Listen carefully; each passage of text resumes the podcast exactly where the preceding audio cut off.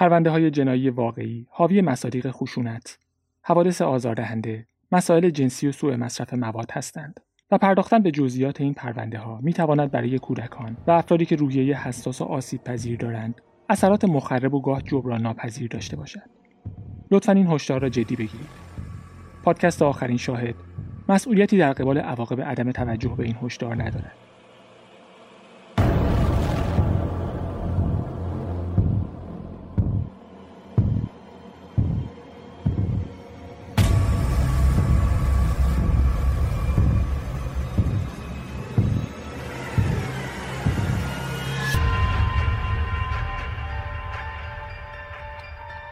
سلام.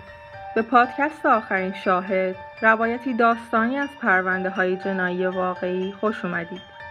من کیانا یکی از شنونده های این پادکست هستم و شما رو به شنیدن ششمین قسمت از پرونده نامه ها دعوت می‌کنم.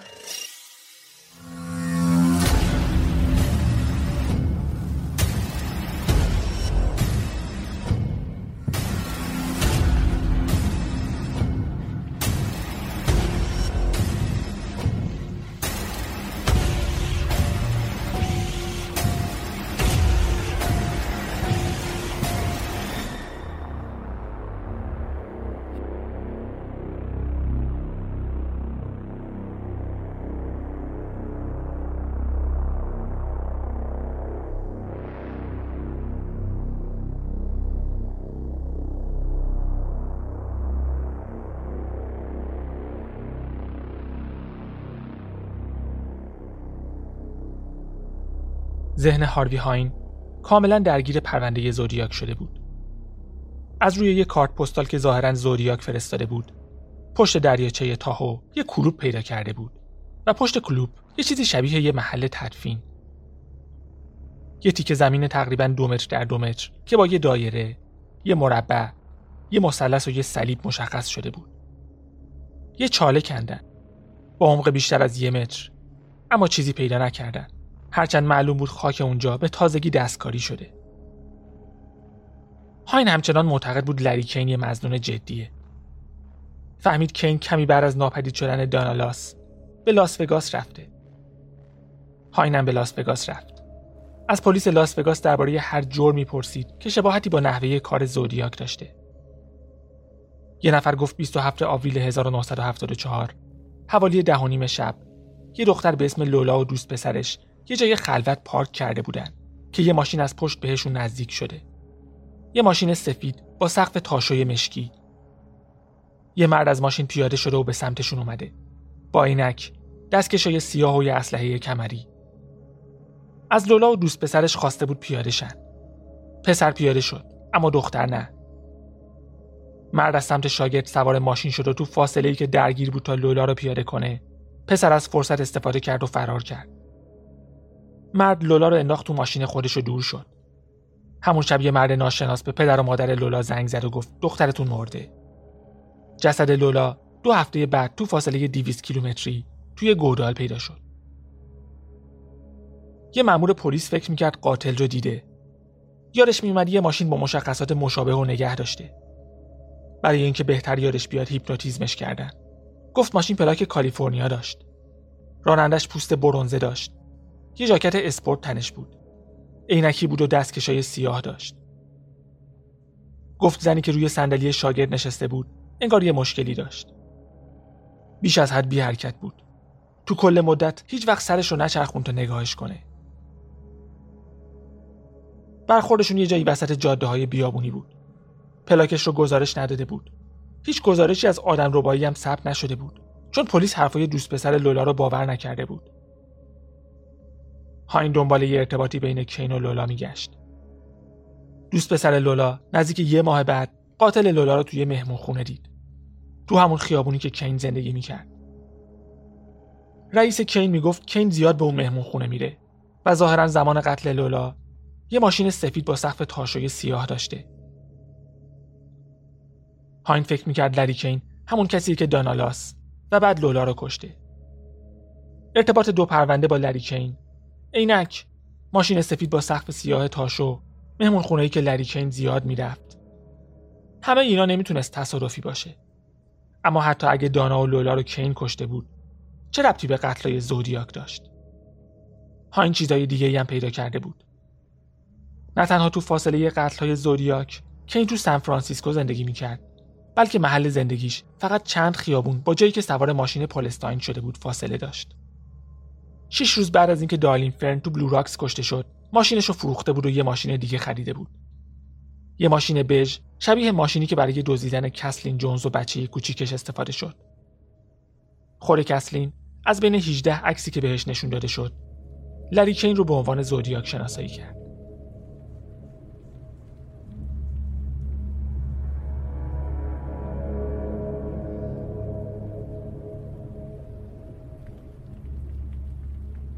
زودیاک بعد از چاقو زدن به سیسیلیا شپرد و براین هارتنیل تو لیک بریاسا تاریخ قتلهاش رو روی در ماشین نوشته بود. ظاهرا اثر چهار تا از انگشتای دست راستش هم روی شیشه مونده بود. لری هم قبلا دستگیر شده بود و ازش انگشت نگاری شده بود. هاین تونست به هر زحمتی که بود اثر انگشتا رو روی هم بندازه. به نظرش خیلی با هم مطابقت داشتن.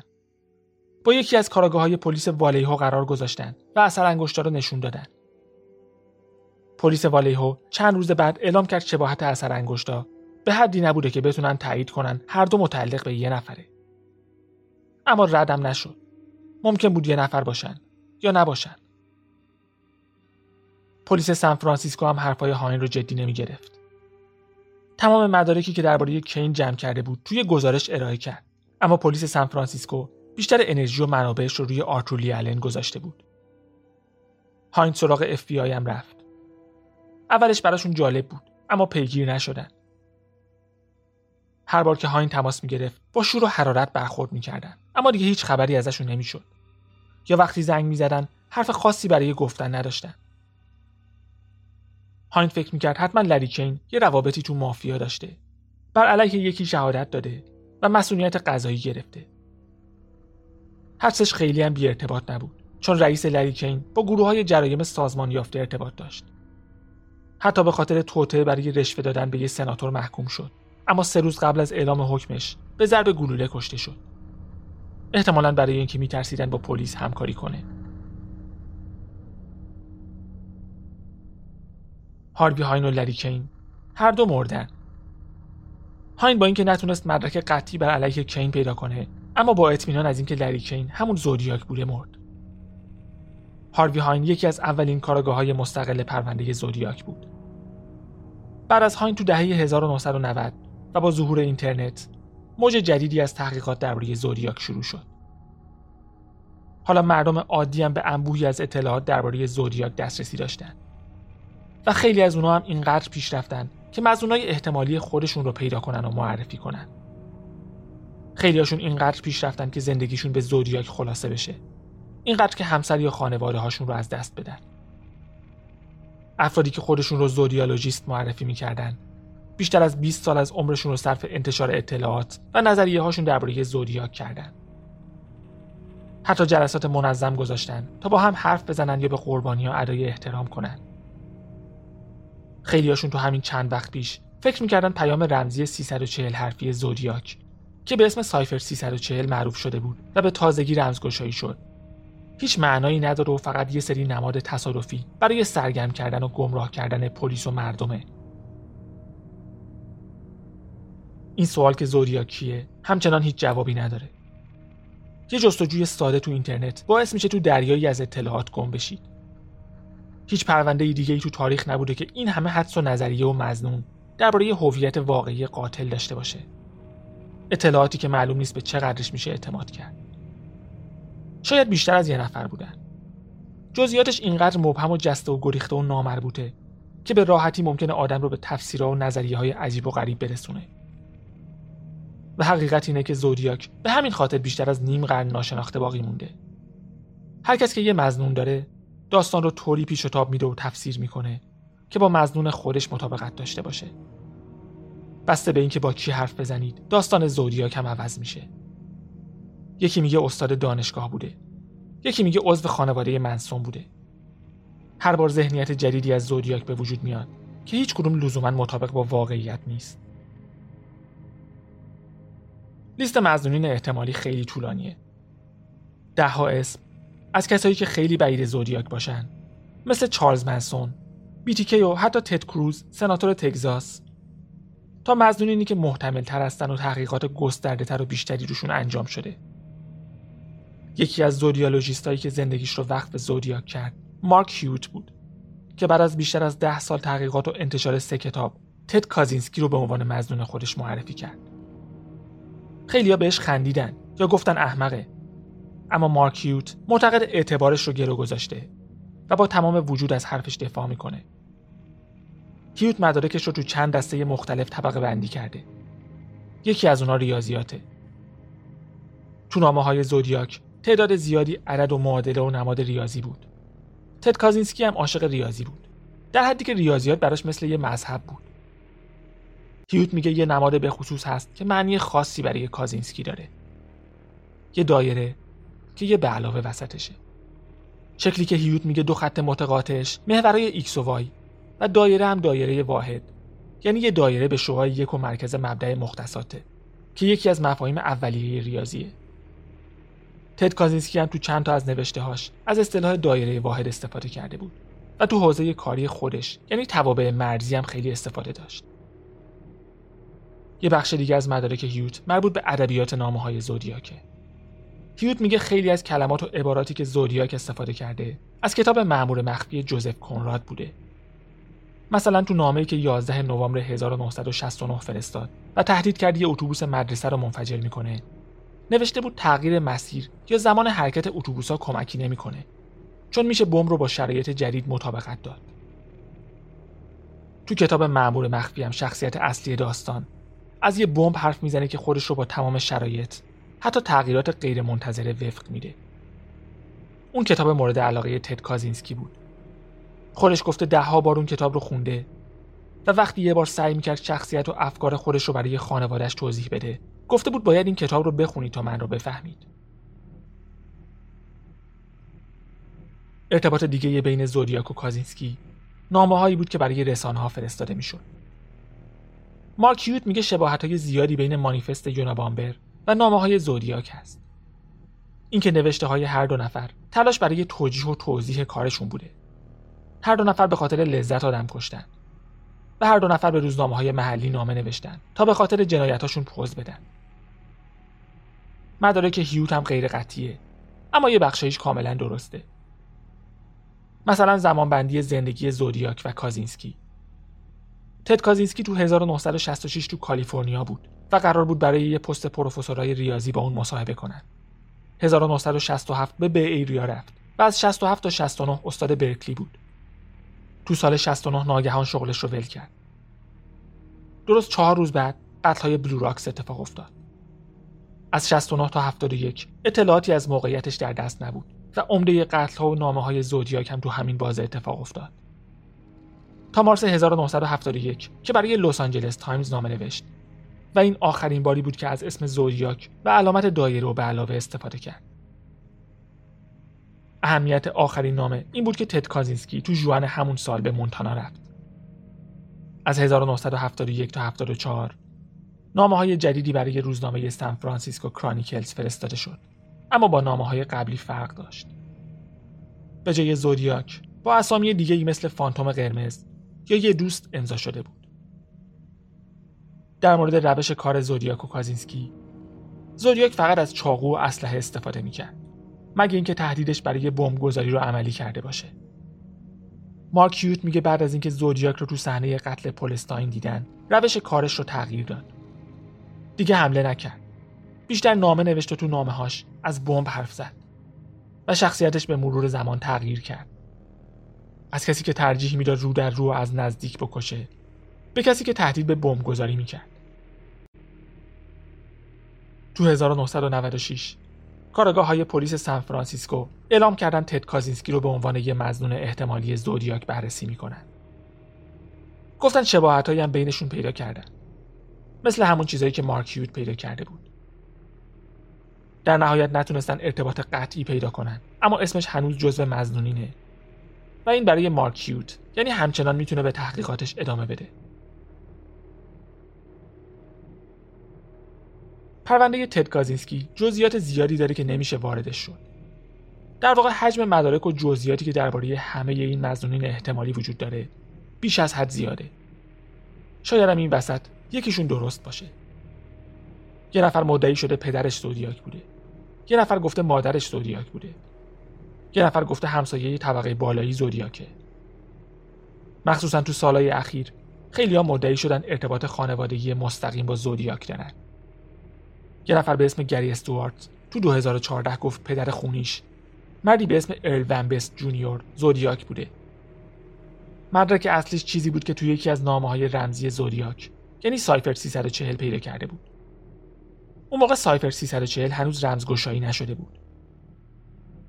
درباره سایفر 340 بیشتر حرف می‌زنیم. اما فعلا همینقدر بگیم که زودیاک بعد از سایفر 340 یه پیام 13 حرفی فرستاد که هنوز رمزش باز نشده. گفته بود اسم من تو این نام است و گری استوارت میگه اون 13 حرف اسم پدرش بوده. E A R L V A N B E S T J R. یه کتابم منتشر کرد که هرچند پرفروش شد اما زیاد متقاعد کننده نبود اما از ابتدای ظهور اینترنت یه سایت به اسم zodiackiller.com به اولین و مهمترین مرجع اطلاعات درباره پرونده زودیاک تبدیل شد.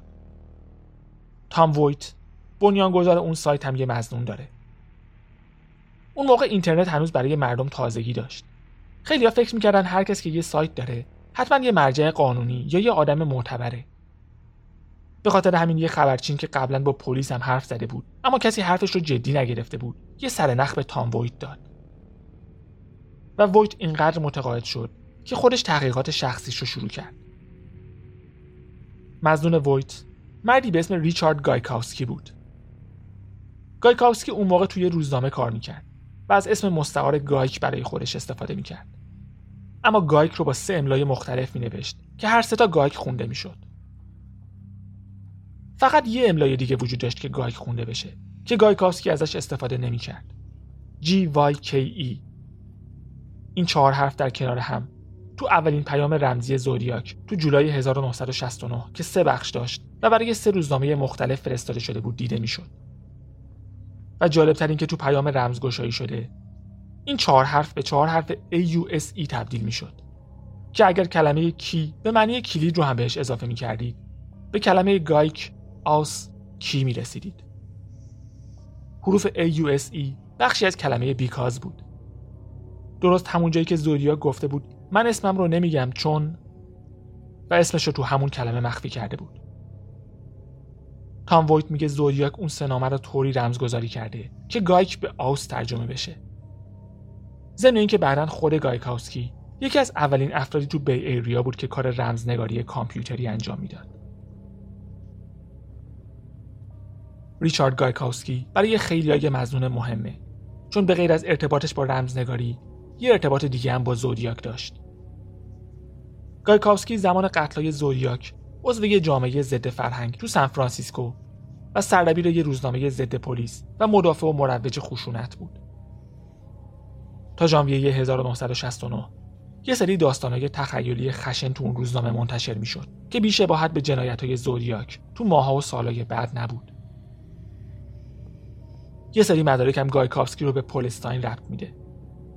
پسرخاله گایکاوسکی همون جایی زندگی می‌کرد که پولستاین کشته شد. روز تولدش هم 11 اکتبر یعنی همون روزی بود که پولستاین کشته شد. پس ممکنه گایکاوسکی اون روز اون حوالی بوده باشه. دفتر روزنامه فقط چند تا خونه با محل زندگی پولستاین فاصله داشت خواهر پولستاین هم گفته ریچارد گایکاوسکی تو مراسم خاکسپاری پولستاین شرکت کرده یه فایل صوتی از گایکاوسکی هم هست که توش در مورد رمزگذاری حرف می‌زنه. The whole thing about a code you got to remember also once the code until a code is broken you have never know never any way of knowing whether it's a real code or whether it's just a fake code. Well, what's that mean? Oh, it just means that sometimes, you know, like the military and all of that, sometimes you would send garbled messages that meant absolutely nothing Uh-huh. so that you get the, the enemy to spend all their time trying to make, break the code. اپراتور اداره پلیس که تماس زودیاک رو گرفته بود این فایل صوتی رو گوش کرده و گفته صدای زودیاکه با این حال گایکاوسکی به غیر از یه مصاحبه اولیه مورد تحقیق جدی قرار نگرفت و تو سال 2004 هم از دنیا رفت. گروه زودیالوژیستا هر سال تو سالگرد قتلای لیکرمن دور هم جمع میشن. درباره نظریاتشون صحبت می‌کنن و به قربانی ها ادای احترام می‌کنن. چند سال پیش یه اتوبوس گرفتن و قرار بود تو پنجاهمین سالگرد قتل بتیلو جنسن و دیوید فارادی یه تور به صحنه های جرم داشته باشن و از محل قتل های زودیاک و محل زندگی قربانی ها بازدید کنن. اما پلیس ازشون خواست تورشون رو کنسل کنن چون یه نفر تهدیدشون کرده بود. یه نفر که ظاهرا فکر می‌کرد پدر خورش زودیاکه و جامعه زودیالوژیستا قرار پدرش رو بکشن. اونم یکی از کسایی بود که به خاطر پرونده زودیاک عقلش رو از دست داد. با این حال اون گروه تورشون رو برگزار کردن. نزدیک سی چهل نفر اونجا جمع شدن و خیلی هم به خاطر تهدیدا نرفتن. چند تا ماشین گشت پلیس هم مراقب بودن که اتفاقی نیفته. همینم برای خیلی ها عجیبه. از بین بستگان و نزدیکان کسایی که به دست زوریا کشته شدن حتی یه نفرم تو این مراسم سالانه شرکت نمی‌کنه. بیشتر شبیه یه کلوپ هواداری برای یه قاتل سریالیه تا ادای احترام به قربانیا. شایدم عجیب نباشه. هر کس برای خودش یه داستان تو ذهنش ساخته و سالها داستانش رو توسعه و شاخ و برگ داده. یکی از دوستای بتیلو مطمئن زودیاک رو دیده. وقتی با سه نفر از دوستاش به صحنه جرم لیک هرمن می‌رفتن توی خیابون تاریک یه مرد رو دیدن که وسط خیابون ایستاده با یه ژاکت نظامی گوشاد که تا زانوهاش می‌رسید مجبور شدن سرعتشون رو کم کنن چون مرد وسط خیابون بود شیشه رو کشیدن پایین و همینطور که رد می‌شدن باهاش حرف زدن مرد گفت من و دوست دخترم. داشتیم تو دریاچه هرمن ماهیگیری می‌کردیم. و الان دوست دخترم گم شده. ساعت ده و نیم شب. وقت خوبی برای ماهیگیری نبود. مرد ازشون خواسته بود ماشینشون رو همونجا پارک کنن و کمکش کنن دوست دخترش رو پیدا کنه. به محض رد شدن از مرد پاشون رو گذاشتن رو گاز و از اونجا دور شدن. نزدیک یک کیلومتر دورتر یه ماشین کنار جاده پارک بود که مطمئن بودن مال اون مرده. چون تو کل جاده نه آدمی دیده بودن نه خونه ای قضیه رو به پلیس گفتن اما پلیس ردی از مرد و ماشینش پیدا نکرد.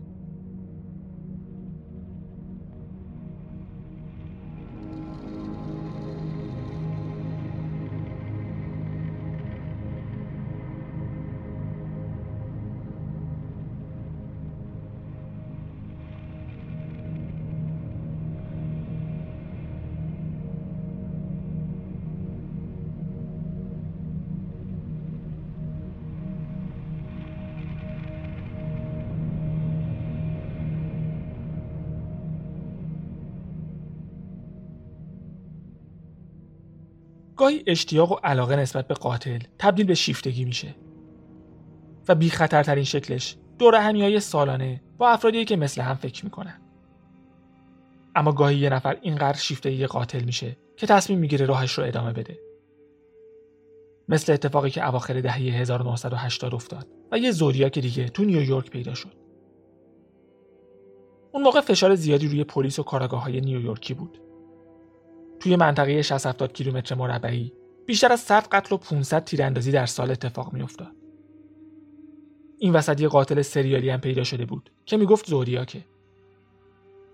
17 نوامبر 1989 پلیس نیویورک نامه غیرعادی گرفت. نویسنده نامه مدعی بود برای هر کدوم از دوازده نماد طالبینی زودیاک یه نفر کشته میشه. پلیس فکر می‌کرد جای نگرانی نیست و هر کی بوده فقط بلوف زده. تو نامه اولش مسئولیت یه تیراندازی رو قبول کرد که پلیس نتونست به هیچ کدوم از پرونده هاش ربط بده. یه علامت دایره و یه سری نوشته های درهم و برهم داشت. جدی نگرفتن اما خیلی زود فهمیدن تهدیداش شوخی نبوده. اولین قربانیش یه مرد معلول بود که آخر شب از سر کار برمیگشت خونه. یه نفر که صورتش رو با یه دستمال پوشونده بود از پشت بهش نزدیک شده شلیک کرد. نه ازش چیزی دزدید نه حرفی زد. فقط از پشت شلیک کرد و تو تاریکی شب گم شد. سه هفته بعد قربانی دوم که مست بود از مترو به سمت خونه می اومد که بازم بدون هیچ دلیل واضحی از پشت بهش شلیک شد. هیچ نامه ای نبود. پلیس هم متوجه هیچ ارتباطی بین دو پرونده نشده بود. فکر می‌کردن هر دو تیراندازی حمله های تصادفی بوده. دو قربانی اول خوششانس بودن و زنده موندن. قربانی سوم نه یه مرد مسلم که زباله های بازیافتی رو از سطلای زباله و گوشه و کنار خیابونا جمع می‌کرد. یه شب وقتی به سمت خونش می‌رفت قبل از اینکه وارد ساختمون بشه از پشت بهش شلیک شد. مهاجم یه یادداشت گذاشت و سه تا سنگم گذاشت روش. به خاطر همین فکر می‌کردن قبلا هم یادداشت گذاشته اما باد یادداشتش رو برده. نوشته بود مسئولیت هر سه تیراندازی رو به عهده می‌گیره. و نماد زودیا که هر کدوم از قربانی ها رو هم مشخص کرده بود ظاهرا قربانی ها رو بر اساس روز تولدشون انتخاب می‌کرد برای نیویورک پست و برنامه 60 دقیقه هم نامه می نوشت. نامه ها رو بررسی کردن. بیشتر دنبال اثر انگشت و نمونه دی ای بودن اما یه الگوی دیگه پیدا کردن. تعداد روزای بین حملات مضرب 21 بود. حمله اول 8 مارس 1990 حمله دوم 21 روز بعد و حمله سوم 63 روز بعد. 21 روز بعد از حمله سوم پلیس با نفرات زیاد تو خیابونا گشت زنی می‌کرد. هم نیروهای یونیفرم پوش و هم نیروهای لباس شخصی و کاراگاه ها قاتلم واقعا حمله کرد اما توی منطقه دیگه از شهر. این بار به یه نفر که روی نیمکت پارک خوابیده بود شلیک کرد. بازم یه نامه زیر سنگ گذاشت. مسئولیت چهار حمله رو قبول کرد. و نماد طالبینی هر چهار نفر رو کشید. نامه چهارم نقش زیادی تو تحقیقات پلیس داشت. چون همه از ماجرا خبر داشتن و وقتی نامه رو دیدن صحنه جرم رو حفظ کردن. از اون نامه یه اثر انگشت استخراج شد که بعدا خیلی به کارشون اومد. اثر انگشت رو برای پلیس سان فرانسیسکو فرستادن اما با نامه های زودیاک مطابقت نداشت. شهرم به هم ریخته بود. نامه ها برای روزنامه هم فرستاده می‌شد و خبرش تو رسانه ها بود. هر وقت کسی از مردم تاریخ تولدشون رو می‌پرسید وحشت می‌کردن و به پلیس زنگ می‌زدن. قربانی چهارم بعد از چند روز به هوش اومد و باهاش مصاحبه کردن. گفت چند روز قبل از حمله یه نفر تو پارک باهاش هم صحبت شده و بحث تاریخ تولد رو پیش کشیده. زودیاک نیویورک بعد از حمله چهارم احتمالا بعد از اینکه فهمید اثر انگشتش پیدا شده دو سال ساکت بود. تا اینکه دوباره تو دهم آگوست 1992 تو روز روشن دختری که از اتوبوس پیاده شده بود رو با یه سیگار به یه پارک کشوند و اونجا بهش چاقو زد سه حمله دیگه هم نزدیک همون پارک اتفاق افتاد. جوان جولای 93 به دو مرد شلیک شد و اکتبر همون سالم به یه دختر شلیک شد که زنده موند اما فلج شد. کارگاه دنبال این بودن که سر نخهای مهمتری بین تیراندازی ها و تقویم های نجومی پیدا کنن. خیلی از کسایی که به طالبینی علاقه داشتن از همه جای دنیا زنگ می زدن. اما در نهایت تحقیقات پلیسی بود که کمک کرد قاتل رو شناسایی کنن نه طالبینی. وقتی مکان تیراندازی ها رو بررسی کردن تونستن چند تا کمین پیدا کنن. یه زمین بازی که می‌شد از روی سندلی های بلندش روی مناطق اطراف مخصوصا یه تقاطع کنار ایستگاه راه دید داشت. فکر می‌کردن از اونجا قربانیاش رو پیدا می‌کنه. پشت تابلوهای تبلیغاتی مخفی میشه و تعقیبشون می‌کنه تا لحظه مناسب از راه برسه یه کمین دیگه یه تپه مرتفع توی پارک بود از بالای تپه قربانی ها رو می‌دید و بعد میومد پایین رو بهشون شلیک می‌کرد. هر دو منطقه رو تا شعاع یک کیلومتری گشتن. تمام آدرس ها رو بررسی کردن و تو پایگاه های اطلاعاتیشون دنبال هر کسی گشتن که تو اون منطقه زندگی می‌کنه و سابقه داره. تقریبا 4500 اسم پیدا کردن و یکی یکی اثر انگشتا رو بررسی کردن و مطابقت دادن. کار سختی بود اما جواب داد. و بالاخره قاتلشون رو شناسایی کردن. اما دستگیر کردنش کار ساده ای نبود. تا هفته بعد و اپیزود پایانی پرونده نامه ها مراقب خودتون باشید و با امید دیدار.